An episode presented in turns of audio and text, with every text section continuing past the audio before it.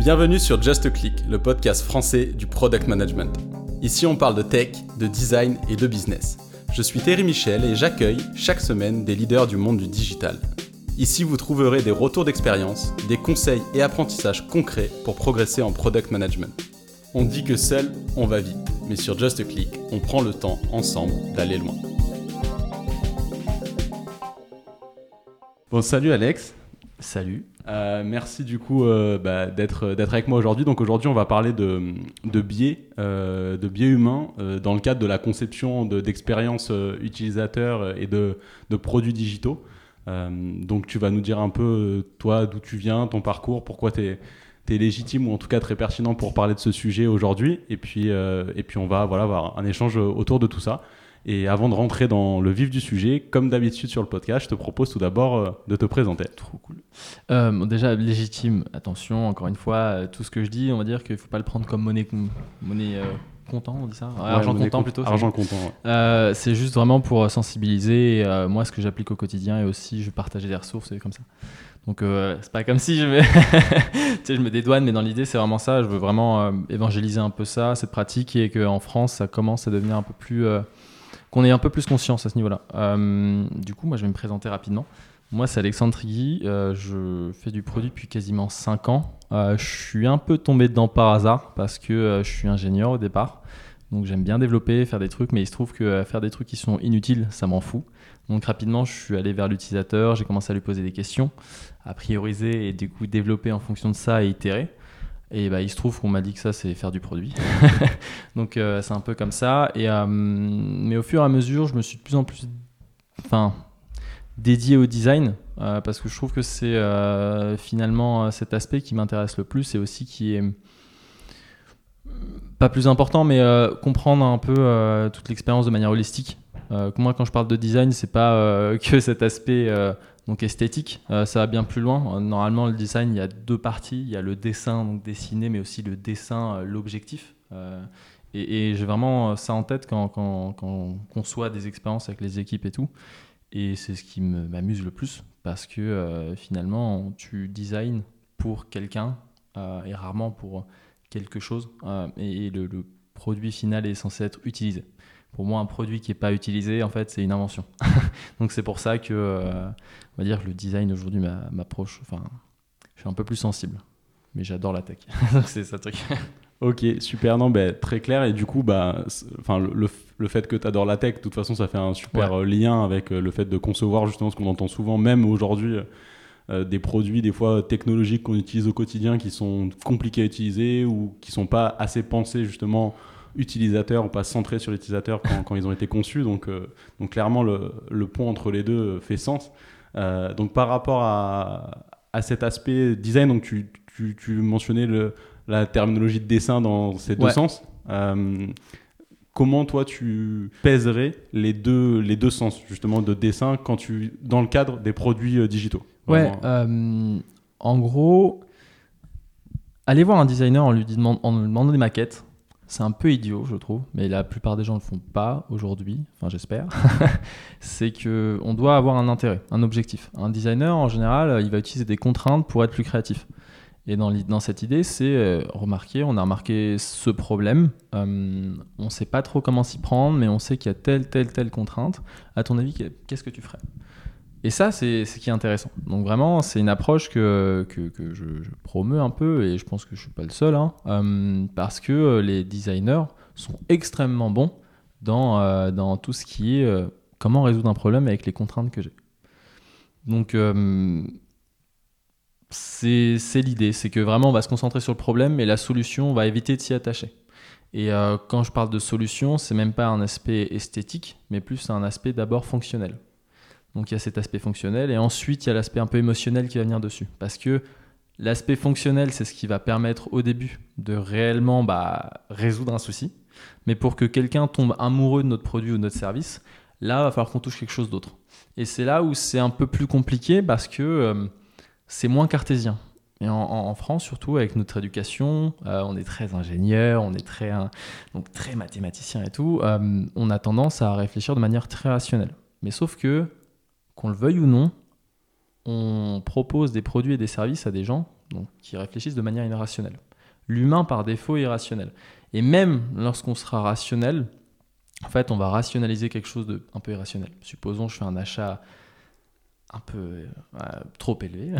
Par exemple, là, ce que je te disais tout à l'heure, le, le, Teenage Engineering, l'OP1, donc c'est une sorte de petit synthétiseur euh, qui permet de faire de la musique, mais un peu plus avancé et qui coûte extrêmement cher.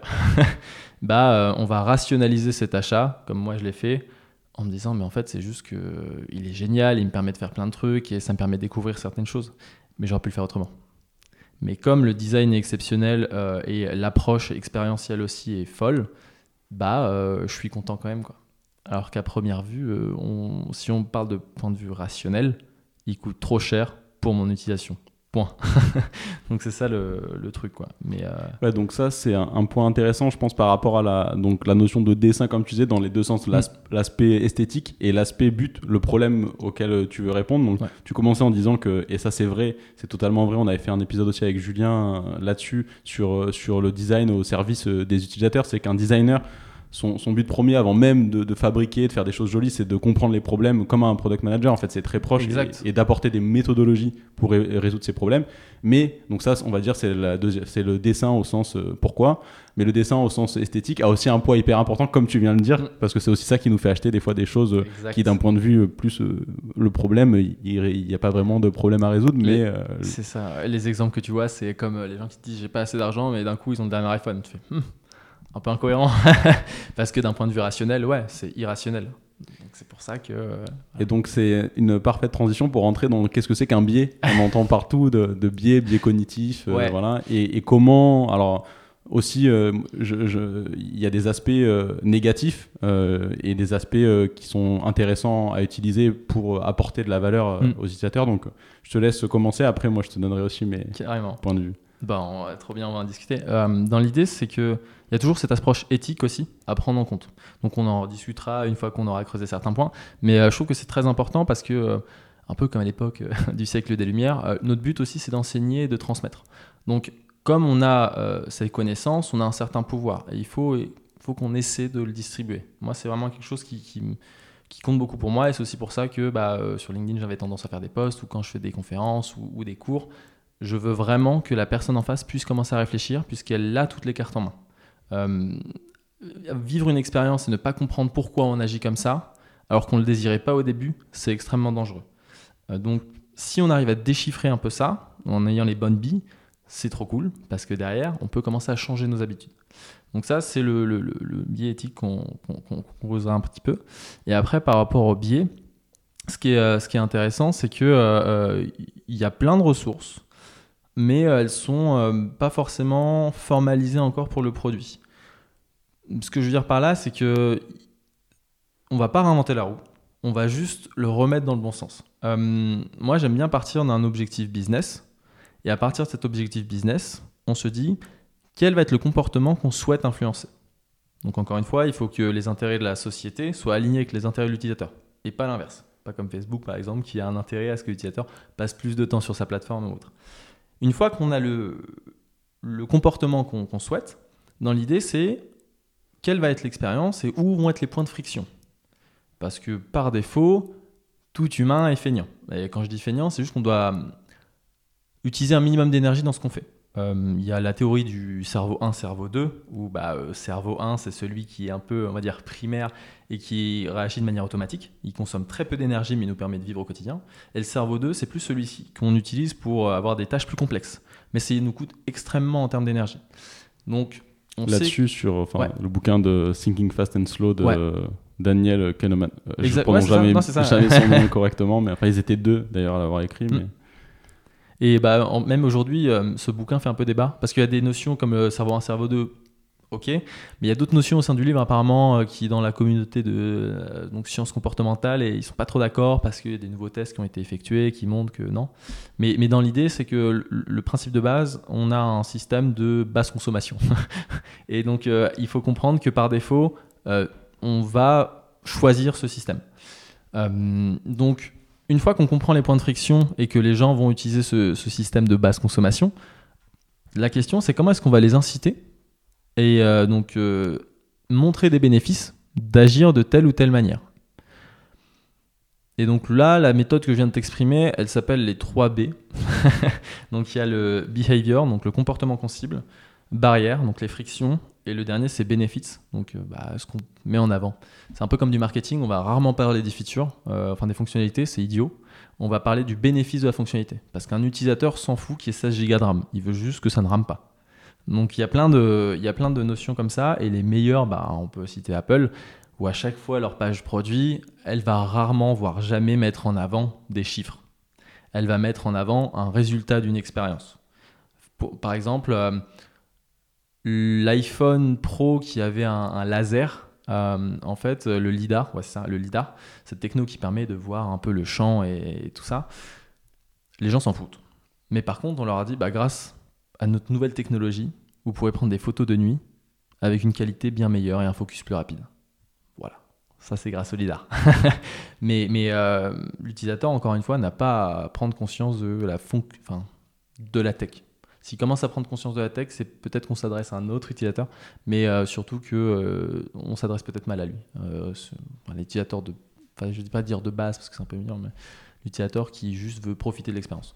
Ouais, donc là, là ça, ce point est hyper intéressant et du coup de, de voir comment, comment on en arrive là, comment on arrive en fait à passer bah, tu as une technologie euh, qui, euh, toi, avec une vision ingénieur de la technologie, euh, je dis toi, hein, mais c'est dans le sens la personne qui conçoit, qui, crée le produit d'un point de vue technologique, va se dire mais c'est génial parce qu'elle sait, elle, que cette technologie est hyper pertinente. Mais d'un point de vue utilisateur qui va utiliser sa technologie, bah, l'utilisateur en général, c'est pas un ingénieur comme la personne qui a créé la technologie. Et donc il faut euh, réussir à, la marketer, la vendre dans un sens aussi euh, qui, soit pertinent pour l'utilisateur. Et c'est là tout l'intérêt euh, aussi des sciences comportementales pour justement voir comment réussir à reconnecter en fait ces deux mondes pour que que ça permette d'apporter de, la valeur. Mais hum, donc Apple est évidemment un des, plus connus pour, euh, pour ça. Mais du coup, euh, tu, tu, parlais des trois angles euh, d'aligner, pour revenir un petit peu, parce qu'il y, y, a un aspect, avant de rentrer vraiment dans les détails des différentes techniques et des méthodes qui existent, mmh. c'est un sujet qui est assez touchy parce que tu as un aspect très éthique, moral, on peut trouver voilà, différentes terminologies. je sais que moi, il y, y, a un sujet me tient à cœur et pour lequel j'ai beaucoup de mal, c'est le sujet des dark patterns. Donc c'est le fait euh, par exemple, quand on va s'abonner, euh, on va acheter un truc sur, enfin, un objet sur Internet, et puis après, euh, sur certains sites mal intentionnés, tu vas croire que tu n'as pas souscrit à leur newsletter, mais en fait, ce qui est écrit, c'est l'inverse de ce que tu as l'habitude de voir, et la case est cochée au lieu d'être décochée, ou inversement, ou des fois, ça te fait te prendre des abonnements extra alors que tu n'avais même pas réalisé que tu, que, que tu avais dit oui.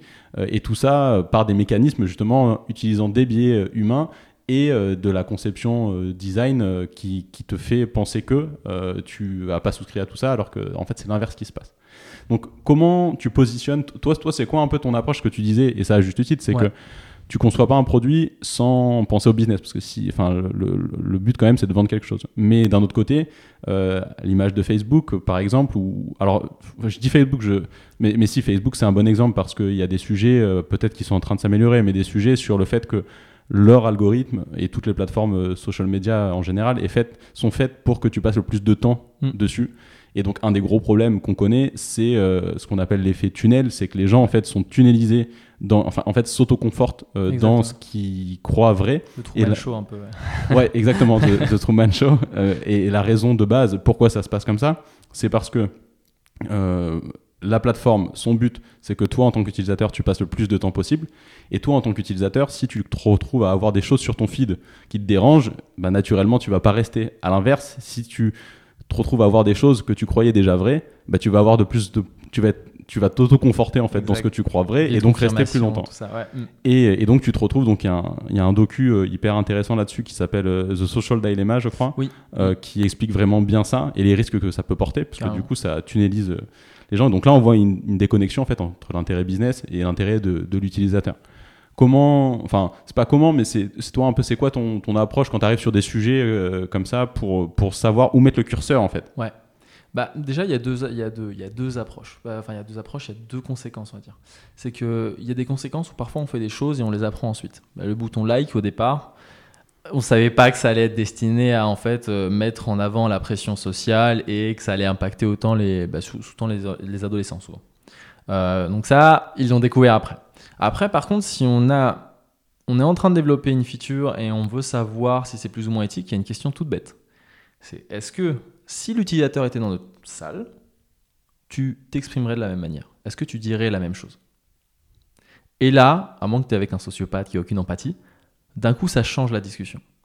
Parce qu'on visualise, on se dit mais s'il est là, est-ce que tu aimerais bien entendre ça en étant l'utilisateur? Et donc ça change un petit peu cette dynamique et ça ouvre à la discussion. Parce qu'encore une fois, on n'a pas la réponse il est là le truc, c'est que euh, parfois on fait des trucs et on les découvre derrière, même souvent. c'est le produit, tu vois, en, tant que tel, c'est un peu comme de l'investissement, c'est du pari. Euh, on n'a pas besoin de gagner tout le temps pour gagner beaucoup. Il suffit juste d'avoir certains coups. Et dans l'idée, c'est que euh, il faut qu'on ouvre cette discussion pour être préparé. Moi, ce que j'aime bien dire, c'est que quand on fait du produit, on est un peu tous dans le même bateau. peu importe la direction dans laquelle on va, ce qui compte, c'est qu'on soit aligné, qu'il n'y ait pas de mutinerie. Parce que s'il y, y, a un souci, c'est pas grave. Tous ensemble, on va bah, se réaligner vers une autre direction. Mais par contre, si d'un coup quelqu'un prend la barre et tout l'équipage est en désaccord, à court terme, peut-être que ça va fonctionner parce qu'il dit bah, je vais aller là, mais s'il se trompe, mutinerie, il passe par-dessus. Donc dans l'idée, c'est ça aussi, il faut vraiment que on ouvre la discussion. On n'aura jamais les réponses à tout. Après, le passé est toujours cool parce que ça nous permet d'apprendre. Euh, là, ce que je disais avec le bouton like, ben, on sait aujourd'hui, on a conscience que des, mécaniques comme ça ont telle ou telle conséquence. Mais euh, il n'y a pas de réponse. C'est vraiment ouvrir la discussion et échanger des points de vue et, pas que ce soit aussi qu'il y ait cette transparence. Parce que si c'est gardé secret, déjà, il n'y a pas forcément de, de raison pour que ce soit gardé secret. Et en plus de ça, c'est louche garder quelque chose secret au sein d'une même entreprise, c'est assez étonnant. Et si on fait des tests utilisateurs, on regarde aussi la réaction pour voir si c'est aligné ou pas. Donc euh, voilà. Donc ouais, je trouve intéressant cette idée. Euh, effectivement, il n'y a pas de réponse magique, hein, mais par contre, euh, l'idée de se dire, si jamais j'avais l'utilisateur dans la salle avec moi en train de concevoir là ce que je suis en train de, mettre en place, est-ce que j'utiliserais le même langage? Est-ce que je dirais exactement la même chose? Je pense que c'est un bon exercice en tant que designer, en tant que mm. product manager, de, de, faire parce qu'effectivement, tout de suite, tu, tu, prends un peu de recul, euh, tu sors de, ton rôle pur, euh, faut que je conçoive quelque chose d'hyper efficace et tu prends aussi le, parti du coup de, ton user pour lequel tu, euh, tu conçois. Donc ça, je trouve ça, je trouve ça assez, assez intéressant. aussi le fait, comme tu dis, qu'au final, même quand tu fais un choix, tu sais pas les conséquences que ça peut avoir euh, sur, euh, enfin la vitesse à laquelle tout évolue et des fois des effets de viralité qu'on a sur les produits numériques qui sont absolument imprévisibles font que quelque chose qui était bien pensé et, on a devient mal et inversement. Donc effectivement, comme par exemple sur Twitter, les sujets aussi autour de de, faire en sorte que les de, contrôler ce qui est écrit. Euh, je sais qu'ils ont beaucoup de euh, j'ai oublié la terminologie mais ils ont beaucoup de sujets là-dessus euh, pour censurer ouais, voilà, mm. censurer ou en tout cas détecter en fait mm. des, des, des, du langage qui enfin à l'époque où, où l'ancien CEO c'était son fondateur ouais, ils avaient fait beaucoup de travail Jack, Jack Dorsey ouais, ils avaient fait beaucoup de travail là-dessus il me semble sur sur voilà essayer de de prévenir ce genre de choses qui, qui, qui effectivement tu, que tu peux pas anticiper quand tu fais la plateforme au début de te dire donc c'est des problèmes qui arrivent après. Et après, il faut comprendre que ça peut aussi aller dans le sens. Ou ça peut être une dérive d'utilisation, mais qui est assez avantageuse. Enfin, ça révèle certaines choses. Par exemple, moi, ce qui, ce qui me fait rire, c'est les AirPods. Il y a de plus en plus de personnes qui les utilisent juste pour réduire le bruit en extérieur, mettre pas de musique. Et donc ça nous montre que peut-être les, villes deviennent trop bruyantes, mais, mais c'est intéressant parce qu'ils euh, y voient quand même un énorme avantage, alors qu'au départ, c'était pas euh, bah, designé pour ça. Donc euh, encore une fois, hein, on découvre au fur et à mesure. Ce qui compte, c'est comment est-ce qu'on s'adapte. Donc, euh, très clair. Donc, ça étant posé, donc globalement, hein, c'est euh, ne pas se dédouaner de ce qu'on fait. Hmm. Je, le résume euh, avec mes mots. Hein. Si t'es pas d'accord, tu le dis. non, non, c'est ça. je suis d'accord. et, prendre responsabilité du coup de ce qu'on conçoit et quand on le conçoit, se poser cette question avant même qu'on l'ait mis en place. Si jamais j'avais la personne pour laquelle je conçois ça dans la pièce avec moi, est-ce que est-ce que je, dis, je dirais la même chose? Donc, ça étant dit, euh, du coup, euh, comme précaution d'usage, on va pouvoir rentrer vraiment dans le détail des parce que vu que ça va être quand même, pour ceux qui connaissent peut-être un peu, pas, trop le sujet, ils peuvent se dire, oula, euh, mais c'est quoi? C'est de la manipulation Enfin, tu vois, donc c'est important, je pense aussi, voilà, d'avoir ces, ces, précautions d'usage pour dire que, enfin, c'est, encore une fois, propre après bah, aux concepteurs de, des produits aussi de d'être responsable de ce qu'ils font. Totalement, totalement. Euh, donc dans le fait de manipulation, c'est ça qui, enfin ça c'est drôle parce que euh, dans l'idée c'est qu'au quotidien on se fait persuader ou euh, influencer. Donc la, manipulation, c'est plus à des fins un peu néfastes, on va dire. tu vois, en France, surtout quand on entend manipuler, c'est mauvais. On dirait qu'on est une marionnette. donc je comprends. Moi, je préfère plus parler de persuasion, d'influence, parce qu'encore une fois, l'idée, c'est que on va jamais contraindre quelqu'un, mais on va l'inciter à. Ça dépend de comment est-ce qu'on expose l'information. Et même le terme influenceur est encore de plus en plus répandu, mais dans l'idée, ils, reprennent souvent les sept leviers sur lesquels on va discuter. Donc, on va voir si je me souviens exactement des sept. Euh, souvent, j'en oublie un ou deux. Euh, donc, euh, l'origine de ces sept leviers, c'est Robert Cialdini, un incroyable psychologue, un psychologue aux États-Unis qui a théorisé en fait les sept leviers qui permettent aujourd'hui de d'influencer ou de persuader un utilisateur. Et parmi ces sept leviers, donc je vais donner des exemples euh, une fois que je les ai cités, si j'arrive à les retrouver sept. Euh, il y a donc la réciprocité. La réciprocité, c'est euh, le, fait que, excuse-moi, un peu le fait que lorsque je te donne quelque chose, tu auras tendance à vouloir me rendre. Parce qu'en en fait, on est des animaux sociaux et lorsqu'il y a ça, bah, ça fonctionne. le cas d'application, c'est lorsque tu vas sur des sites qui te donnent, je sais pas, des, comment on appelle ça, des livres blancs. tu donnes ton mail et il te donne le livre blanc. Et en fait, si on te demande ton mail sans rien, tu vas pas avoir tendance à le donner. Alors que là, on sait qu'il y a un échange. Donc ça incite à. Donc ça, c'est le premier biais. Après, tu as le biais de la preuve sociale. Donc ça, c'est tout ce qui est pression sociale. Euh, et tu peux l'utiliser, enfin pression sociale, c'est exagéré, mais plus euh, preuve sociale euh, au, terme appliqué, c'est, imagine, je veux acheter un produit mais je suis pas rassuré. Je vois des témoignages ou je vois des étoiles. En fait, ça me permet de me rassurer, de croire, enfin de croire, d'avoir une sorte de crédibilité du produit. Donc, ça m'incite à acheter aussi. Donc, tu vois, on commence à avoir des notions d'activation, des trucs comme ça. Donc, j'ai dit preuve sociale, réciprocité, le biais d'unité. Le biais d'unité, c'est de faire partie d'un groupe. Pareil, on a un animal social, on a besoin. Euh, ce qui est intéressant, c'est comment aussi les entreprises l'utilisent. Euh, on va prendre l'exemple de Swile. ceux qui sont chez Swile, on l'appelle les Swilers. Et ça donne cet effet de groupe on a envie en fait et on fait partie, d'une sorte de famille. Donc ça c'est vachement important. Donc j'ai dit le biais d'autorité aussi. Voilà, ça c'est un autre biais. Donc là on en a quatre, je crois. Euh, le biais d'autorité, c'est euh, on va dire euh, exemple, je vais chez un psychologue, il affiche son diplôme sur sur son mur. En fait, d'un coup, il est plus crédible et j'ai confiance en lui parce que il a été diplômé par un État auquel je, bah, je fais confiance. Mais tu peux aussi le trouver dans des labels tu vois, le label Biocorp, je sais plus, euh, il y a un B. Euh, Bicorp. Bicorp, voilà, exact. donc c'était ça, c'est euh, le, label Bicorp, en fait, ça te permet de dire, ok, elle est éco-responsable. Donc elle est en accord avec mes valeurs, j'ai plus confiance. Parce que j'ai confiance en ce label, et comme ce label a donné à cette entreprise, j'ai par extension confiance en l'entreprise. Donc pareil, on revient sur le fait de, bah, de l'activation ou autre, mais le fait d'avoir confiance.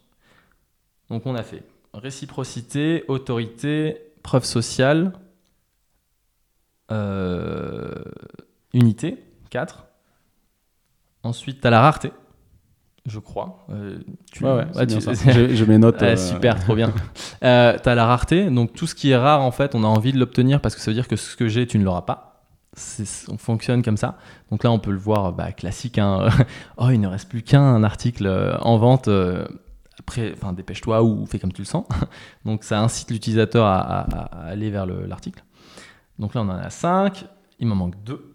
Yes. Et sur les deux, ah, attends, on va, on va refaire une petite couche. Réciprocité, preuve sociale, unité, autorité, rareté. Ah oui, le liking. Donc le liking, euh, j'ai pas trop de, de, de, traduction en français, c'est plus le fait de euh, bah tiens, récemment il y a eu Beyoncé en concert. Donc euh, j'aime bien Beyoncé. Beyoncé, euh, ah oui, et égérie de Tiffany, de mémoire. Bah, comme elle est égérie Tiffany, elle porte des bijoux Tiffany. Je suis un peu plus influencé le fait pour acheter un bijou Tiffany. Parce que comme elle le porte, j'ai envie de le faire. et ça, c'est tous les mécanismes d'influence. Voilà, c'est comme ça que les influenceurs en, font, fait font leur argent. C'est que certaines personnes enfin, apprécient certains influenceurs et comme ces influenceurs mettent en avant telle ou telle pratique, tel service ou tel produit, ben on va avoir tendance à euh, faire comme eux. Et là-dessus, du coup, euh, ça, ramène aussi, euh, on parlait de, de l'éthique du designer quand il conçoit des produits. Ça va de même euh, pour le milieu du coup de ce qu'on peut appeler youtubeur, influenceur, instagrammeur, tiktoker, tout ce qu'on veut. Il y a aussi cette notion euh, d'éthique effectivement qui- qu'il faut prendre en compte parce qu'en fait euh, ces gens-là savent aussi l'impact qu'ils ont euh, et, euh, et donc c'est pas propre juste à la conception de produits en fait c'est tout métier qui a ce pouvoir euh, d'influence qui doit aussi euh, avoir ce bah, cette, euh, cette cette notion de quel impact euh, ils peuvent avoir et du fait de bah, euh, great power euh, great responsibility donc voilà il faut savoir euh, Tiens, Spider-Man voilà. qui sort mercredi. c'est parfait, ça. Mais mais du, du coup, c'est ça. Après, attention, moi, je- je- pour les influenceurs, j'ai pas envie qu'on les mette tous dans les mêmes catégories. Parce que, encore une fois, créateur de contenu, c'est pas la même chose. Enfin, voilà, il faut faire attention. Il y en a certains qui, même beaucoup, hein, encore une fois, qui, mettent en avant euh, euh, uniquement pour le bienfait de leur, communauté. Donc, on voit aussi le- l'effet d'unité. Parce qu'ils ils, ils veulent accompagner en fait, ces personnes à devenir meilleures que ce soit à travers de la culture, des connaissances ou du divertissement pour passer un moment à certains, certains, certaines périodes de leur vie. Quoi. Euh, donc atten- attention, il ne faut pas tous les mettre dans le même panier, hein, ça c'est très important. Et du coup, il m'en manque un. Euh, il m'en manque un. Et je l'ai oublié. c'est du coup la notion de d'être euh, homogène le- enfin de Ah oui, rester la cohérence. Ouais, ok, exactement. En gros, c'est ça. C'est euh, donc euh, le biais de, enfin le biais, le levier de cohérence, c'est que lorsqu'une personne s'engage dans tel ou tel comportement, elle aura tendance à le garder. Euh, exemple, Duolingo, enfin pour certains, tu vois. Lorsqu'ils ont commencé à avoir suffisamment de, de, de feu, enfin de flamme euh, par le strict, bah ils vont avoir tendance à continuer parce que ça va jouer sur plusieurs leviers. Le fait que, bah en fait non, je suis un bon étudiant, j'ai mes flammes, j'ai mes jours qui augmentent. Et l'autre truc aussi, il y a l'aversion à la perte qui va jouer ici. C'est que euh, l'aversion à la perte, c'est lorsque euh, on comprend qu'on peut perdre un élément et ça nous fait. Attends, je veux pas dire de gros mots, mais euh, c'est tellement agaçant que euh, qu'on va avoir tendance à tout faire pour éviter. Donc, si je fais pas mon jour de Duolingo, je perds tous mes jours. Et sauf que je me suis engagé, donc tous mes jours à récupérer, c'est lourd. Et j'ai peur de ça. Il y a Snapchat aussi qui utilisait ça, mais pour un autre. Enfin voilà, les mêmes, même mécanique avec les flammes. Et, euh, et donc on voit que, en fait, c'est sept leviers. Parmi ces sept leviers, il y a plein d'autres petits biais qui viennent les enrichir. Mais ce qui est intéressant, c'est qu'on peut quasiment tous les classifier sur ces sept, euh, sur ces sept grands leviers d'influence. Donc euh, voilà. Hyper intéressant donc tu as passé l'exercice euh, de Ah, j'en ai loupé un quand même, euh, j'ai oublié.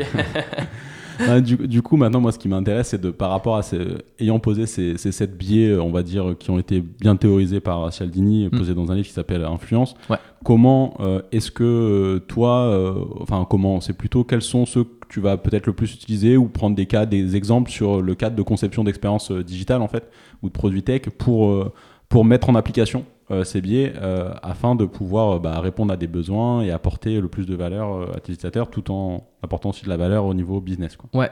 Euh, alors, il faut comprendre que les biais, en fait, c'est un peu comme un nouveau langage. Tu vois, quand j'apprends l'anglais, il y a les verbes irréguliers, c'est chiant, on va dire ça comme ça. Mais une fois qu'on les maîtrise, d'un coup, on arrive à mieux s'exprimer sur plein, plein de, plein de points de vue. Euh, donc, c'est un outil. Attention, c'est pas euh, par quoi on doit commencer. Moi, ce que j'aime bien faire pour commencer un projet avec les équipes, c'est où est-ce qu'on se situe sur le funnel AARRR. Euh, voire même le funnel pirate qu'on appelle maintenant avec les 3A et les 3R. Euh, donc je vais les décrire. Euh, on parle du funnel pirate parce qu'il est plus complet. C'est la phase d'awareness, donc avoir conscience en fait que quelque chose existe. existe. Exemple McDo, tu vois le M, tu as conscience qu'il est là, il est quelque part. Euh, ensuite, tu as la phase d'acquisition, donc euh, acquérir le client pour ton service ou ton produit. On reprend le McDo pour prolonger, c'est que tu rentres dans la boutique. L'activation, c'est lorsque tu vas payer. donc c'est-à-dire que là, tu as acheté ton burger, je sais pas quoi. Et après, euh, donc, Donc, alors, la- on- ouais. je, je répète hein, parce Ouais. que ça, ça va vite. euh, pour toi, c'est évident, mais ça, ça l'est pas pour euh, tout le monde. Même pour moi, c'est pas non plus si évident que ça. Donc, le premier A, on a dit, tu sais que ça existe. exact, awareness. Donc, awareness. Le deuxième A, tu vas rentrer. ouais, donc c'est acquisition, acquisition. Ouais. Et le troisième A, tu vas payer. activation. Activation. Donc maintenant, on va sur les R. Ouais, et donc pour te dire, moi ce que j'aime bien faire aussi, c'est qu'on va utiliser toutes ces lettres pour savoir où est-ce qu'on se situe. Et euh, ce qui est intéressant aussi, c'est qu'il ne faut pas se précipiter sur l'étape qui suit si l'étape précédente n'est pas correctement validée.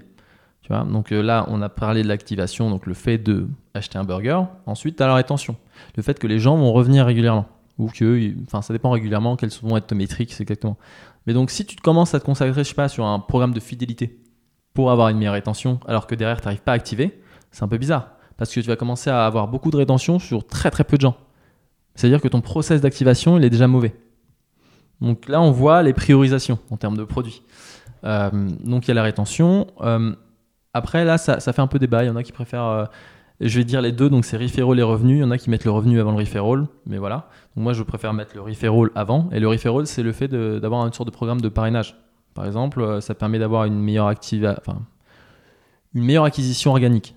Parce que c'est des gens, on peut retrouver le NPS, qui permet de voir si ton referral va être utile ou non parce que c'est des gens qui sont tellement satisfaits de ton produit qu'ils vont en parler naturellement autour de toi. Donc c'est des sortes d'ambassadeurs. Yes, donc le, NPS, le Net Promoter, oui, Score, Exactement. Euh, donc c'est ce qu'on a sur les apps euh, qu'on qu'on utilise euh, quotidiennement qui demandent sur une échelle de 0 à 10, il me semble, de, non c'est de 0 à 10 ou de 1 à 10 je sais, En fait ça dépend, ce qui est intéressant c'est plus les variations.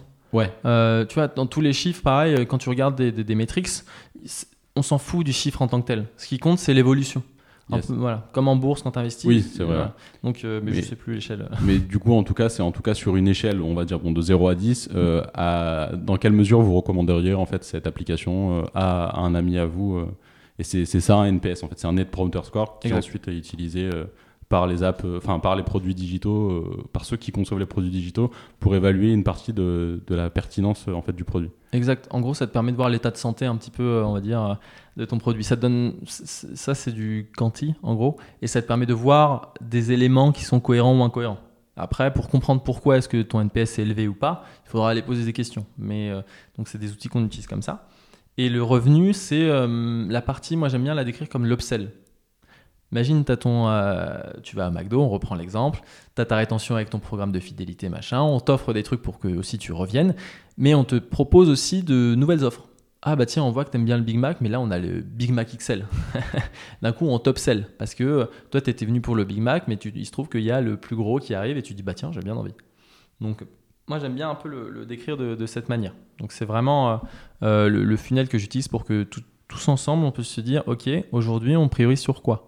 Où est-ce qu'on est et quel est notre objectif Donc déjà, ça, ça apporte énormément de clarté à, l'équipe parce que moi je me rends compte que c'est souvent un, outil qui est utilisé par le marketing et on pense que comme c'est un outil utilisé par le marketing, c'est pas forcément applicable au product management, au product design. Un peu quand même. Parce qu'encore une fois, moi je considère qu'il ne faut pas trop faire le bon élève où, euh, bah tiens, c'est un truc dans cette catégorie, c'est que dans cette catégorie. Où il y a sept outils, il faut que je l'utilise. Ce qui est intéressant, c'est de les connaître et de les comprendre. Une fois qu'on les comprend, on peut les interpréter. Parce que, de toute manière, je pense que tous les gens qui font du produit ont très bien compris que la réalité est différente de la théorie. et euh, ce qui est intéressant, c'est que en fonction de où on se trouve et quel va être le problème qu'on rencontre, on se dit bah tiens, cette partie de l'outil m'intéresse. Donc là, on peut rebondir sur les biais. C'est ouais. donc euh, pour, pour un peu résumer, récapituler, la, la, première chose que tu viens de dire, c'est que si quelqu'un vient te voir en te disant euh, bah Alex, j'ai besoin que tu viennes m'aider à, implémenter plein de biais pour que mon produit soit super utilisé. Toi, la première chose que tu vas dire, c'est attends, explique-moi là sur le framework ARR. c'est compliqué à prononcer quand même. Ouais, bah justement. 3A, 3R. euh, où est-ce que tu te situes donc sur chacun et puis ensuite on va on va travailler justement pour voir comment on peut utiliser ces outils euh, afin de d'améliorer euh, les différentes étapes et en tenant compte du fait que 3 à 3R, ça a un ordre et l'ordre est important. Mm. Euh, et donc il faut travailler sur les étapes dans l'ordre dans lequel. Euh, c'est mieux. Exact. Après, euh, dans l'idée, c'est qu'on va éviter directement de leur mettre la complexité, tu vois, dans la figure, ou genre, on est où sur le funnel? C'est quoi ce funnel? La réaction que tu vas avoir, c'est ça. C'est plus, ok, quel est ton objectif? Qu'est-ce que tu cherches à faire? Pourquoi? Et toi, une fois que tu as ces réponses, tu dis, bah, voici le funnel. Et à mon avis, on se situe ici. Qu'est-ce que tu en penses? Et là, il y a une discussion qui commence à s'ouvrir. Ils font Ah oui, c'est vrai, effectivement, on n'a pas vu ça comme ça parce que le problème se trouve ici. Tu vois, c'est vraiment. on est encore dans la discussion. Parce que euh, ça, c'est un autre truc. Euh, l'humain, par défaut, a du mal à euh, prendre le changement. Il faut que le changement soit progressif. Et ça, ça s'appelle la loi de Weber d'ailleurs. Quand tu fais des changements produits, il ne faut pas que ce soit brutal. Il y a un exemple c'était Snapchat qui avait changé son interface du jour au lendemain. Le backlash a été énorme, ou récemment la SNCF, qui avait changé son interface de l'application Connect. SNCF Connect, ouais. Et, euh, et euh, en vrai, elle n'est pas si mauvaise que ça. Mais comme c'était vraiment nouveau, les gens qui avaient leurs habitudes et leurs modèles mentaux étaient un peu perdus. Parce que là, on revient sur la notion de cerveau 1, cerveau 2.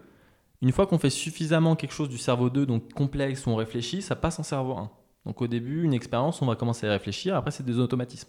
Et eux, ils avaient des automatismes sur l'ancienne interface. Maintenant, on leur donne la nouvelle qui est, va dire, complètement différente. Et là, on les oblige à réfléchir. Donc on voit qu'il y a cet effort à fournir. C'est aussi pour ça qu'il y a eu beaucoup de, de, personnes qui n'étaient pas satisfaites. Alors qu'en réalité, l'expérience n'est pas si mauvaise que ça. Euh, Et juste pour rebondir sur le, sujet cerveau 1, cerveau 2, ce qu'on disait avant, mais pour ceux qui n'étaient pas familiers avec la conception, c'est avec l'idée, c'est le fait qu'effectivement, quand tu les obliges à réfléchir, donc tout ce qu'ils avaient acquis qui était passé en cerveau 1, c'est-à-dire quelque chose sur lequel euh, ils n'avaient pas besoin de réfléchir, là tu les reforces à repasser en cerveau 2, donc à, vraiment consommer de l'énergie, réfléchir pour, comprendre comment ça fonctionne, sachant que naturellement, en tant qu'être humain, on est fainéant.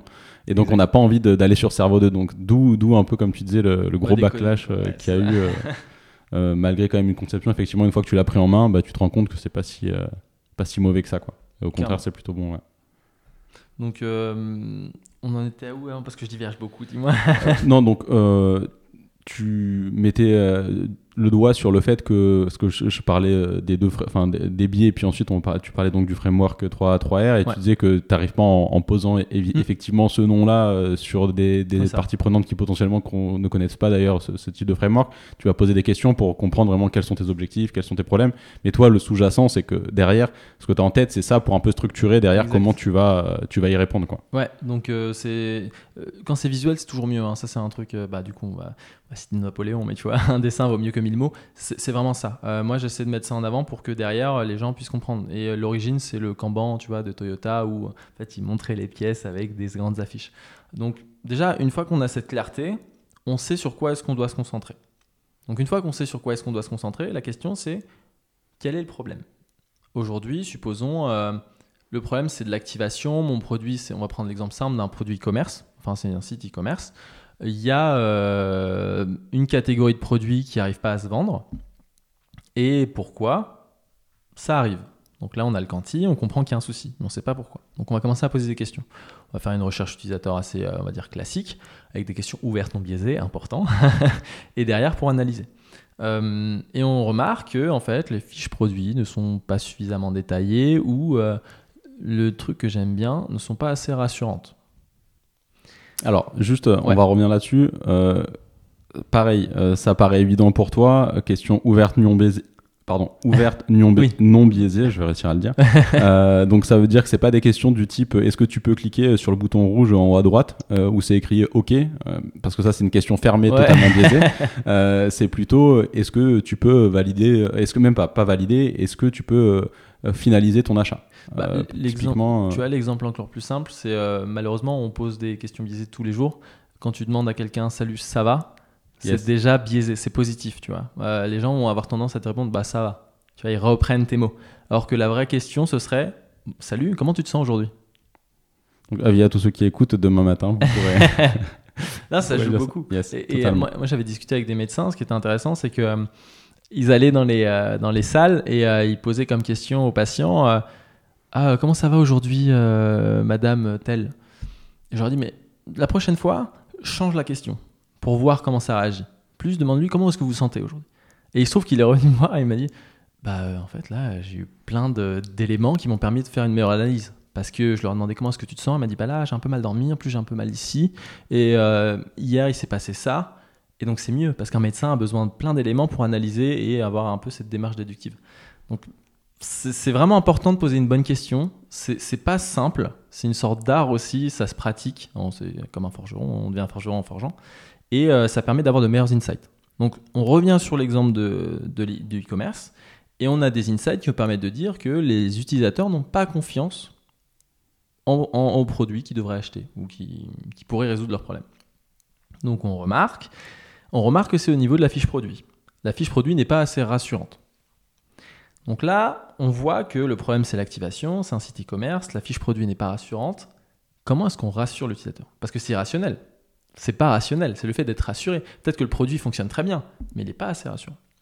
Et là, on utilise des principes assez simples. Euh, moi, il y a un truc que j'aime beaucoup, c'est l'aspect de crédibilité. Donc là, c'est un autre euh, scientifique de Stanford, qui, bah, le premier n'était pas de Stanford, mais lui, c'est Stanford, c'est B.G. Fogg, qui a conceptualisé euh, toute cette approche d'influence à travers les nouvelles technologies, qui a une formule magique, qui est que la crédibilité perçue est égale l'expertise perçue plus la confiance perçue. Donc l'expertise perçue, c'est tout simplement le fait de utiliser un peu un jargon qui, est du milieu. Là, tout à l'heure, on a, on a parlé de NPS, on a parlé de ARR, on a parlé de product design, on peut parler de discovery machin. D'un coup, vous dites, ah ok, Alexandre, il connaît le truc, donc il paraît, on va dire, expert. Et après, il y a la confiance. La confiance, c'est le fait de d'avoir quelque chose qui se transmet. Tu vois, le biais d'autorité, quand j'ai un label, c'est euh, il y a la confiance. Et si j'arrive avec le podcast, ils ont confiance en toi. Et comme tu m'as invité, bah, ils vont avoir confiance en moi. Et ça, c'est deux aspects qui permettent à quelqu'un d'être crédible, à quelqu'un ou à quelque chose. Donc là, on sait qu'on doit jouer sur deux leviers. L'expertise perçue et la confiance perçue. L'expertise perçue, ça va être le fait de mettre peut-être des specs du produit, si c'est un produit tech, supposons. Et la confiance perçue, ça va être le fait de mettre des, avis ou euh, des, étoiles, des trucs comme ça. Et là, on voit que la méthode en fait est très cartésienne alors qu'on parle de quelque chose d'irrationnel. Yes, totalement, totalement, enfin très limpide euh, ce que tu viens de dire, je pense. Et un exemple simple mais très clair sur, euh, sur comment du coup effectivement utiliser des, des, principes de, enfin, de, oui, de psychologie cognitive, de, d'influence sur le comportement humain pour pour réussir à, bah, du coup, à la fin, là, in fine, là, c'est à vendre un produit, mais euh, un produit qui, qui, euh, qui n'était pas vendu du fait, euh, non pas d'une mauvaise qualité du produit, mais en fait d'une mauvaise conception de, de la plateforme par laquelle le produit pouvait être, pouvait acheté. Quoi. Ouais, bah, du coup, je rebondis sur un truc que tu as dit, tu vois, la, qualité du produit. Il faut savoir que, pareil, un, un bon produit, ça se vend pas tout seul. Mais si ça se vend et que c'est un mauvais produit, il y a un souci. Parce que derrière, il va y avoir des mauvais retours. Mais donc, il faut toujours penser aussi l'aspect fonctionnel, comme on dit. Et après, par-dessus, le fait de rassurer, émotionnel et tout ça. Donc l'aspect fonctionnel reste quand même très important. Et dans certains domaines, encore plus. Si on parle d'Airbus, on veut qu'un avion, il fonctionne bien. donc euh, ça, il faut le prendre en compte.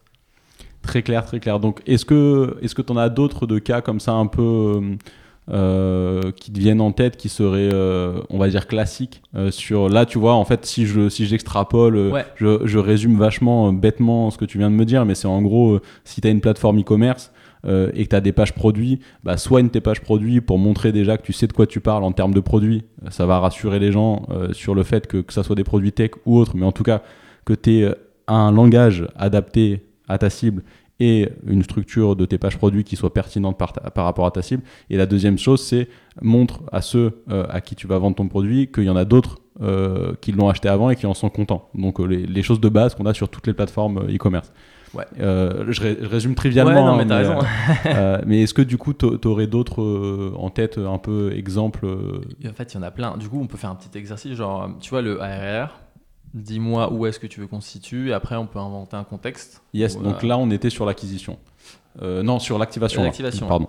Euh, bah tiens, acquisition. Allez, on va se mettre sur l'acquisition. Donc acquisition, c'est, euh, mettons, j'ai bah, j'ai une, newsletter avec une landing page mhm. Et j'arrive pas à avoir d'adresse mail. Ok, donc tu as une newsletter avec une landing page. Et comme on parle d'acquisition, ton but c'est que les gens arrivent sur ta landing page. Yes. C'est là l'acquisition. La question c'est déjà, est-ce qu'ils ont conscience que tu existes Tu vois, on revient sur le funnel, la awareness. Est-ce qu'ils ont conscience? Comment est-ce que euh, tu comptes t'adresser à eux? Après, qui sont-ils? Est-ce qu'on s'oriente sur du B2C, du B2B Supposons, c'est un truc plus professionnel. Tu es sur LinkedIn. Parce que ta cible, c'est des gens qui travaillent dans ton domaine. Donc maintenant, tu comprends que pour qu'ils aient conscience de, bah, de ton existence, il faut que tu aies une certaine présence sur ce réseau. Donc tu vois, tu vas utiliser un canal de distribution que tu vas ensuite rediriger. Euh, maintenant, la question c'est, eux, pourquoi est-ce qu'ils s'intéresseraient à toi? Une fois qu'ils ont conscience que tu existes, qu'est-ce qu'ils qu'est-ce qu'ils y, qu'est-ce qu'ils y gagnent en fait? Tu vois, le, le What's in it for me? Qu'est-ce qu'ils y gagnent? Bah, Il se trouve que tu fournis euh, des services en produits. Et eux, ils ont des problématiques produits. Mais lesquels Discovery, Delivery. Si c'est de la Discovery, à quel niveau? Pourquoi? Leurs équipes ont besoin de formation, ils ont besoin d'un truc à court terme. Moi, je me focuserais plus sur un des deux, je sais pas, tu vois. Supposons on parle de formation. Dans ce cas-là, des messages courts qui incitent à aller sur ta ligne page, c'est j'ai déjà formé telle personne, telle personne, telle personne. Euh, voici leur retour client. Ma formation coûte tant ou elle dure tant. Tu vois? Et là, ils savent direct, ah ok, il y a le bénéfice aussi qu'on peut mettre en avant. Tu vois, j'ai pas mis le bénéfice. C'est euh, même mieux encore, tu fais parler ton client par rapport au bénéfice. Ah bah grâce à ça, voici, j'ai réussi à débloquer ça sur mon produit, machin. Ah, super, ta formation trop cool, je clique parce que je suis curieux. Et bim, ils arrivent sur ta landing. Là, on a ciblé de où est-ce qu'on est. Le problème, c'est l'acquisition, mais peut-être que l'awareness est mauvaise. On cible la persona. La persona, elle fait quoi? Du B2C, c'est du B2B. Là, on a pris ton exemple, supposons c'est des services en produit. Donc B2B. On va sur LinkedIn parce que c'est un canal de distribution assez courant. Et maintenant, c'est comment est-ce qu'on met en avant ce qu'ils y gagnent? Parce qu'encore une fois, ils s'en foutent des fonctionnalités. ils veulent juste le bénéfice. Et donc, si tu arrives à mettre suffisamment bien le bénéfice en avant, donc on peut faire des user interviews pour savoir ce qu'ils cherchent, parce que ta cible, une fois que tu l'as bien ciblé, bah, tu peux poser les bonnes questions. Et là, on peut partir sur, hop, voici le contenu, on le teste, et on regarde ce qui se passe. Très clair. Euh, bah, on, va, on, va, on, va, on va faire chacune des lettres comme ça avec des exemples. Donc, le, rappelle-moi le troisième A. Euh. Euh, le troisième A, c'était du coup l'activation. Donc, ça, on l'a fait. Tu mm. vois, tu as awareness, acquisition, activation, et après, on passe sur les R. Ok, bah, on, remonte les A du coup sur le, dans, l'ordre contraire, parce qu'on on a commencé avec activation. Là, on a fait euh, Là, on a fait, on a fait un peu les deux. On a fait et un peu d'awareness. Ouais. Allez, on va dire qu'on a fait l'awareness. on va partir du coup sur le premier R du coup. Ouais, le premier R, bah, la rétention. Euh, supposons, on va... tiens, on va prendre des exemples de, produits qui existent. Yes. Euh, il y a un truc qui est vachement cool, enfin cool, je sais pas parce que c'est un produit financier, mais qui est intéressant. C'est Lydia. Ils ont créé une random roulette. En gros, tu payes et tu as des chances de te faire rembourser ton achat. Et ça, c'est super malin parce que du coup, ça incite l'utilisateur à voir si c'est bien ou pas pour l'utilisateur, mais ça incite l'utilisateur à revenir sur la plateforme et à revenir sur le service pour utiliser que ce service. Parce que tu te dis, mais là, peut-être que l'achat que je vais faire, il va m'embourser en fait. Donc c'est cool. Et moi, je suspecte, mais j'ai pas les chiffres, qu'en fait, ça a dû augmenter le panier moyen. Parce que les gens se disent, mais si je suis remboursé, ce serait bien si je dépense plus, quoi. Et en plus de ça, c'est qu'ils vont avoir tendance à utiliser cette carte de crédit par rapport à d'autres cartes de crédit. Donc c'est assez malin, puisque on voit que la random reward, donc ça aussi c'est un autre biais, incite l'utilisateur à tenter sa chance, et que derrière, il n'y a pas de friction aussi dans l'utilisation de Lydia, où ça peut être un Apple Pay, ou juste tu sors ta carte, et bim. Donc là, on augmente théoriquement la... Parce qu'encore une fois, il faut tester hein, tout ça. Hein. Moi, j'ai pas encore les chiffres, je travaille pas à Lydia, donc voilà. Donc on augmente théoriquement la rétention, et en plus de ça, on peut augmenter aussi le panier moyen. Donc il y a, y, a, y a, des petits exemples comme ça. Après, est-ce que c'est éthique? Je ne sais pas. mais, euh, mais ouais, ça peut être, c'est un exemple qui est assez intéressant. Ok, donc on va dire que ça prend rétention et, euh, et, revenu. Mm. Et euh, donc on va ajouter maintenant le, le referral. Ah, le referral, ah, le referral est, est, top parce que bah, du coup, aujourd'hui, ce qui marche bien, c'est le product-led growth. Et donc, on part du principe que c'est le produit qui est l'axe de croissance du, juste bah, du produit, du service, de la société. Et euh, du coup, on vise de la croissance organique principalement. La croissance organique comparée à la croissance payante, c'est un truc qu'on ne paye pas et qui ramène autant en fait, d'utilisateurs. Peut-être, enfin, je peut-être extrapoler, mais grosso modo, c'est ça.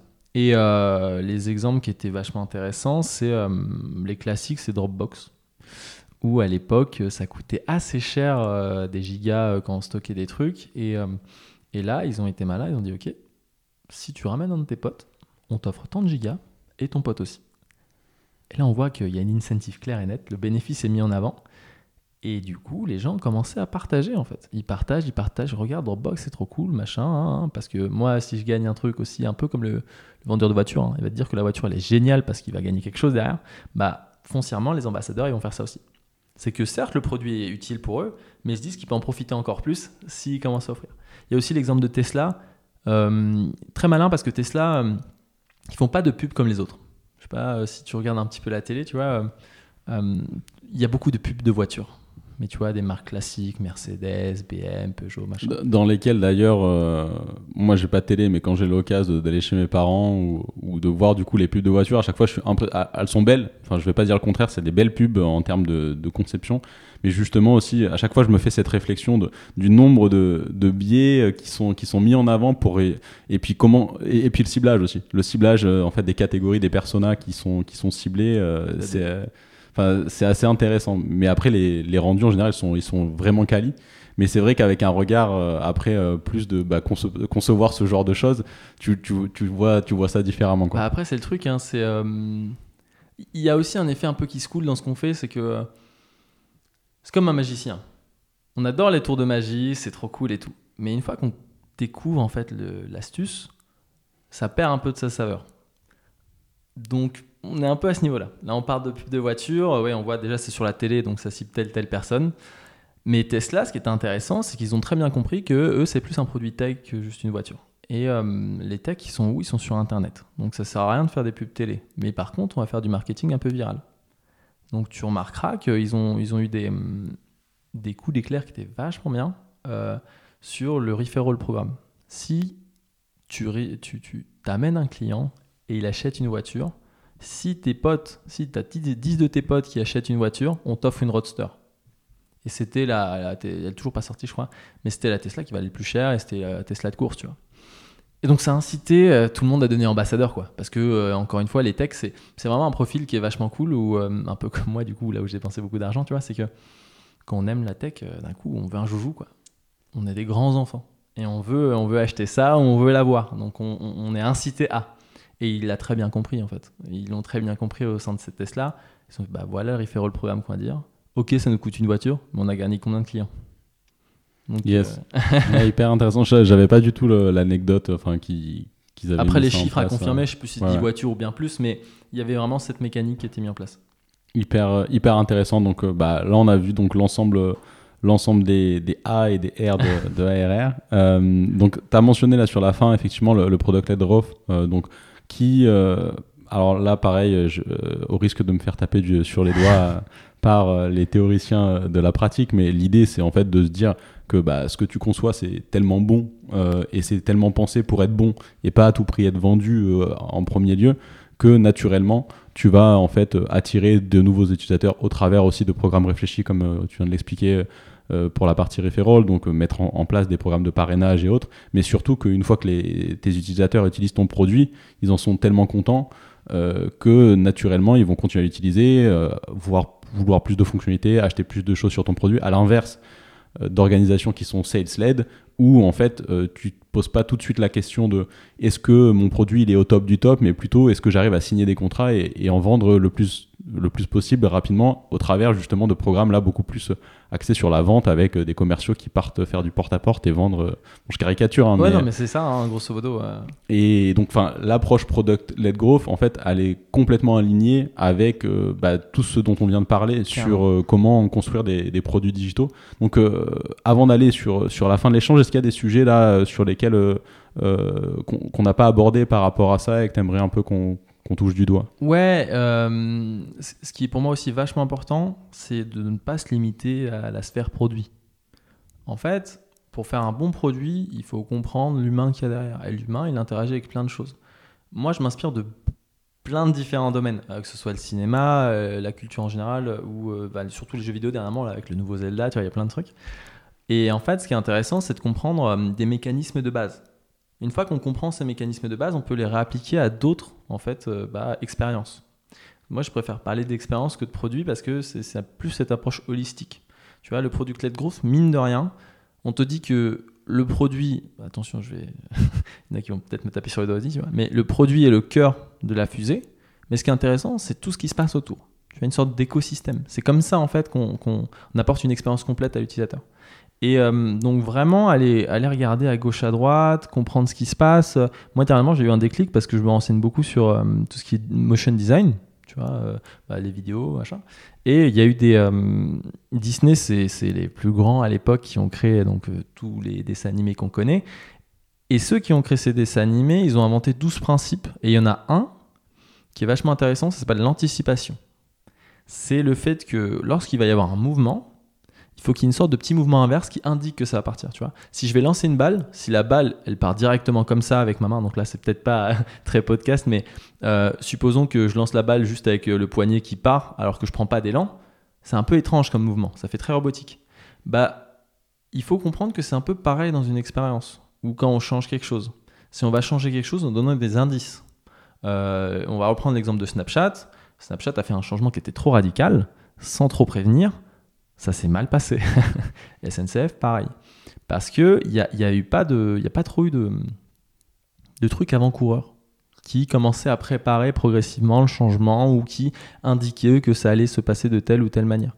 Là, récemment, moi, ce qui m'a fait rire aussi, c'est que, bah, enfin, pas récemment, mais pendant le Covid, euh, il y a eu plein de pistes cyclables à Paris. Et euh, au début, on disait que ça allait être éphémère. Mais on voit l'investissement qu'il y avait. Et on se dit, bon, c'est quand même étrange que ce soit éphémère avec autant d'investissement, machin. Et en fait, ça nous préparait déjà. On voyait comment les gens utilisaient la piste cyclable, et maintenant, bah, c'est là tout le temps. Comme les terrasses et ainsi de suite. Il faut, il faut juste comprendre qu'un changement trop brutal, c'est pas naturel. Ouais, hyper, euh, hyper pertinent. Et je, je, je, plus sois ce que tu dis aussi sur le, le, le fait, euh, effectivement, de les risques à vouloir être trop centralisé sur, euh, sur ces méthodos qui sont hyper, enfin, plus à chaque fois que, que j'en parle, c'est toujours euh, hyper intéressant et, et, on a envie de toujours plus creuser les sujets. Mais parfois, il faut aussi un peu prendre du recul là-dessus pour retourner sur euh, la globalité de comment, dans, dans, le monde du design, on parle aussi de service design ou des expériences globales, en fait, de comment les gens interagissent, en fait, même en dehors de tes, de tes services ou de tes produits, pour, pour effectivement être plus à même ensuite euh, euh, d'apporter des, euh, bah, des évolutions, des changements qui soient aussi bien vus. Parce qu'effectivement, si tu restes juste focalisé en mode juste sur ton produit, bah, tu peux faire des, des fails comme, comme tu l'as cité.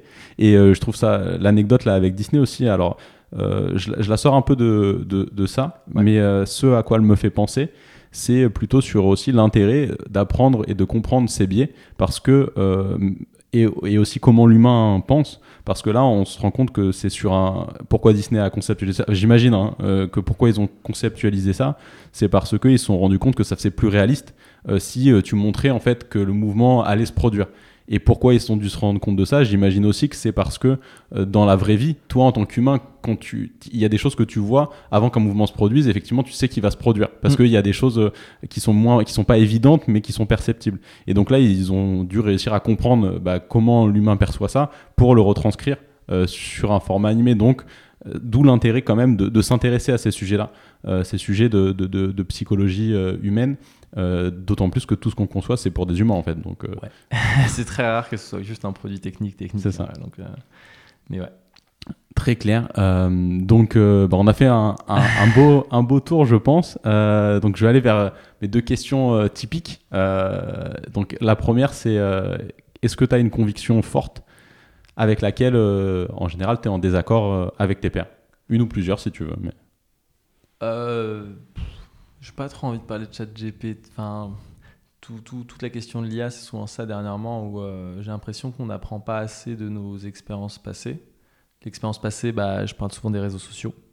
Du on a vu comment ça s'est passé lorsqu'on a appliqué des, algos et tout. Et, euh, et je dis pas que l'IA c'est mauvais, au contraire, c'est génial. Mais il faut bien comprendre et transmettre aux gens que ça reste un outil d'aide de prise à la décision. C'est pas un outil qui va remplacer. Hein. Donc, quand je vois des personnes utiliser ChatGPT et euh, partir du principe que oh c'est bon, on va partir sur ça, non. Moi, j'utilise par exemple ChatGPT lorsque je fais des discoveries parce que ça me permet de réfléchir, avoir plus d'hypothèses. C'est une sorte de collègue avec qui on échange. Et il a plus de connaissances que toi par rapport à bah, tout Internet. Quoi. Euh, mais il faut quand même faire attention. Tu vois, euh, tout le monde ne, n'est pas par défaut en fait euh, formé à utiliser des outils comme ça. Donc il faut aussi qu'on accompagne et qu'on explique. Et il faut faire attention aussi de comment est-ce qu'on le développe. Euh, après, je sais pas si c'est parce que les gens me disent que je suis un peu pessimiste là-dessus. Je suis pas pessimiste, faut juste faire attention. Et on, l'a vu quoi. Ouais. Alors euh, bon, la première chose, en tout cas, moi pour donner mon avis là-dessus sur le sujet de ChatGPT et Bard, enfin les mm, mm. équivalents des concurrents. Euh, je partage le fait que c'est un outil. Euh, et souvent, quand tu viens de la tech, tu, tu vois comment c'est fait. C'est ça le truc, c'est que moi, ce qui me fait un peu peur, c'est que par défaut, euh, quand on fait de l'ingénierie, on cherche à comprendre les briques de base. Et après, on les assemble. C'est un peu comme un Lego, tu vois. Mais aujourd'hui, on ne sait pas comment ces outils apprennent. Et voire même, on découvre des mois plus tard, après l'avoir déployé, qu'il a appris des trucs qu'on n'avait pas convenus. Donc, attention, c'est juste ça. Même des grands chercheurs, il y a eu des stats qui ont montré, euh, je vais te donner un chiffre, c'est pas exactement ça, mais euh, parmi les chercheurs, il y en a, sur 100 chercheurs, il y en a 20, et parmi ces 20, ils te disent qu'il y a quand même euh, deux chances sur 100 que ce soit la fin. Donc imagine, fais un parallèle et tu te dis que tu prends les ingénieurs qui ont fait le Airbus, Imagine parmi les ingénieurs qui ont fait leur Airbus, t'en prends 20 comme ça sur 100, et parmi ces 20, il y en a deux qui te disent euh, Ouais, bah en fait, il y a quand même deux chances sur 100 qui se crachent. Tu prends l'avion? Je suis pas sûr. Alors que là, on est en train de déployer cette techno partout, à grande vitesse et tout. Donc il y a plein de. Faut faire attention. Quoi. Ouais, ouais là-dessus. Bah après sur donc euh, pour revenir sur le, fait que c'est un outil. Enfin vraiment ça pour moi c'est clair et net. Faut le voir comme un outil et même si effectivement il y a des choses sur les logiques d'algo qu'on comprend pas, ou on n'est pas, ça reste aujourd'hui quand même très loin de, de ce qu'on est cap de ce qu'est capable le cerveau humain en fait en termes de, de capacité d'analyse, de, réflexion. Euh, mais sur d'autres aspects dont lequel le cerveau humain est pas bon, bah, c'est très bon. Donc euh, c'est effectivement euh, un, un, sujet à prendre avec avec des pincettes. Ouais. moi j'espère que aussi les, les politiques vont prendre ce sujet à bras le corps aussi et pas le laisser euh, que ça soit trop tard, parce qu'il y a quand même, c'est vrai, que pas mal de personnes autour, euh, assez pointues sur ces sujets-là, qui alertent euh, aussi sur le fait que peut-être qu'il faudrait beaucoup plus réguler, réguler, parce que si on y va en mode comme en Web 2, ça peut amener à des dégâts un peu plus importants. Donc, intéressant, intéressant. donc, pour aller vers, vers les ressources, les recos, alors ça peut être des recos d'articles, podcasts, ce qui t'inspire, ça peut être aussi donc des sujets qui soient connexes à ta pratique euh. Ouais, ouais. Euh, bah déjà, le truc que je conseille souvent, c'est Growth.design. Euh, c'est deux Canadiens qui ont fait un super bon travail sur pas mal de use cases en, appliquant des biais cognitifs et en l'expliquant sous format une sorte de BD en fait, étape par étape, et c'est vachement cool. Après, moi dernièrement, je suis tombé sur une ressource qui est vachement cool aussi, Irrational Labs. Donc, c'est des cabinets spécialisés en, sciences comportementales qui euh, appliquent à des produits et qui vont aider des sociétés comme Uber ou autres et qui ont des case studies. Donc, ils expliquent et c'est cool. Et le dernier qui est vachement amusant en plus, c'est euh, donc ça pareil, c'est une autre société, s'appelle Ogilvy, euh, surtout bah, en Angleterre. et son, son vice-président qui a inventé la branche Change, donc sciences comportementales, s'appelle Rory Sutherland. Il a fait deux trois TED Talks qui sont extrêmement drôle et très intéressant sur euh, comment est-ce qu'on applique en fait au marketing, mais en fait il va très si loin que c'est carrément du service design. Euh, comment est-ce qu'on applique cette science comportementale? Et il donne des exemples avec euh, l'Eurostar, en fait ça a coûté si cher alors que c'est que 40 minutes, mais est-ce que 40 minutes de perdu c'est quoi? C'est de la perception ou c'est une valeur réelle? Est-ce que le temps varie en fonction de qui le... Enfin comment est-ce que tu le passes? Et donc ça c'est vachement cool à analyser et à écouter. Et le dernier que je pourrais te donner, euh, après il y, a une lecture, mais je, te donnerai le livre, je ne l'ai plus retrouvé, mais euh, c'est par rapport aux généralistes, aux spécialistes. Où moi, très longtemps, on m'a dit euh, Ouais, mais Alexandre, faut que tu te spécialises quelque part, machin, parce que ici, on récompense en gros les spécialistes. Sauf que moi, j'adore mélanger plein de trucs. Et bah, il se trouve que la plupart des innovations, elles viennent pas de zéro, elles viennent de croisement entre différents domaines. Et c'est pour ça que tout à l'heure je disais, on, tu vois, on rebondit, on reboucle, il ne faut pas se limiter qu'aux produits. Euh, c'est vraiment là où l'innovation se trouve, c'est lorsqu'on comprend différentes choses. et l'exemple qu'on donne souvent, c'est le biomimétisme. Euh, par rapport à ce qu'on voit dans la nature, on peut le réappliquer dans de l'ingénierie. C'est d'où le, train au Japon, le bullet train, c'est ils ont copié grosso modo un oiseau, euh, donc le bec pour qu'il aille assez vite, et aussi les ailes d'un hibou. enfin, les ailes, j'exagère, mais par rapport à ça parce que l'hibou, quand il vole, il fait pas de bruit. Donc quand le train passe à côté d'habitation, il fait pas de bruit et en plus il va plus vite.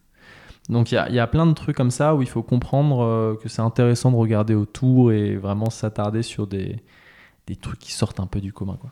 Ouais, totalement.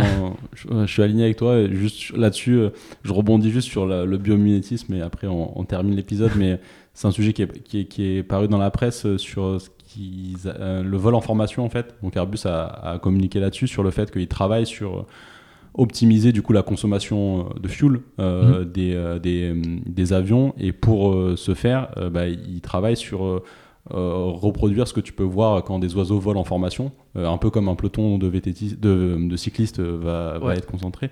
Et, et donc ces sujets-là de comment tu fais pour faire voler plusieurs avions du coup en formation pour que ça, que ça consomme moins, moins d'énergie. Donc ça vient aussi exactement de, l'observation de la nature et ensuite comment tu arrives à s'inspirer vraiment de, de, tout ce qu'on croise. Quoi. Si on s'attarde un petit peu, on remarque des éléments qu'on peut réappliquer autre part. Et ça c'est important. Top.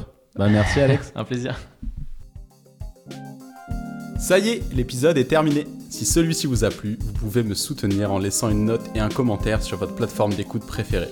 Aussi, n'oubliez pas de vous abonner à l'émission pour être sûr de ne rien manquer. A très bientôt sur Just Click, le podcast français du product management.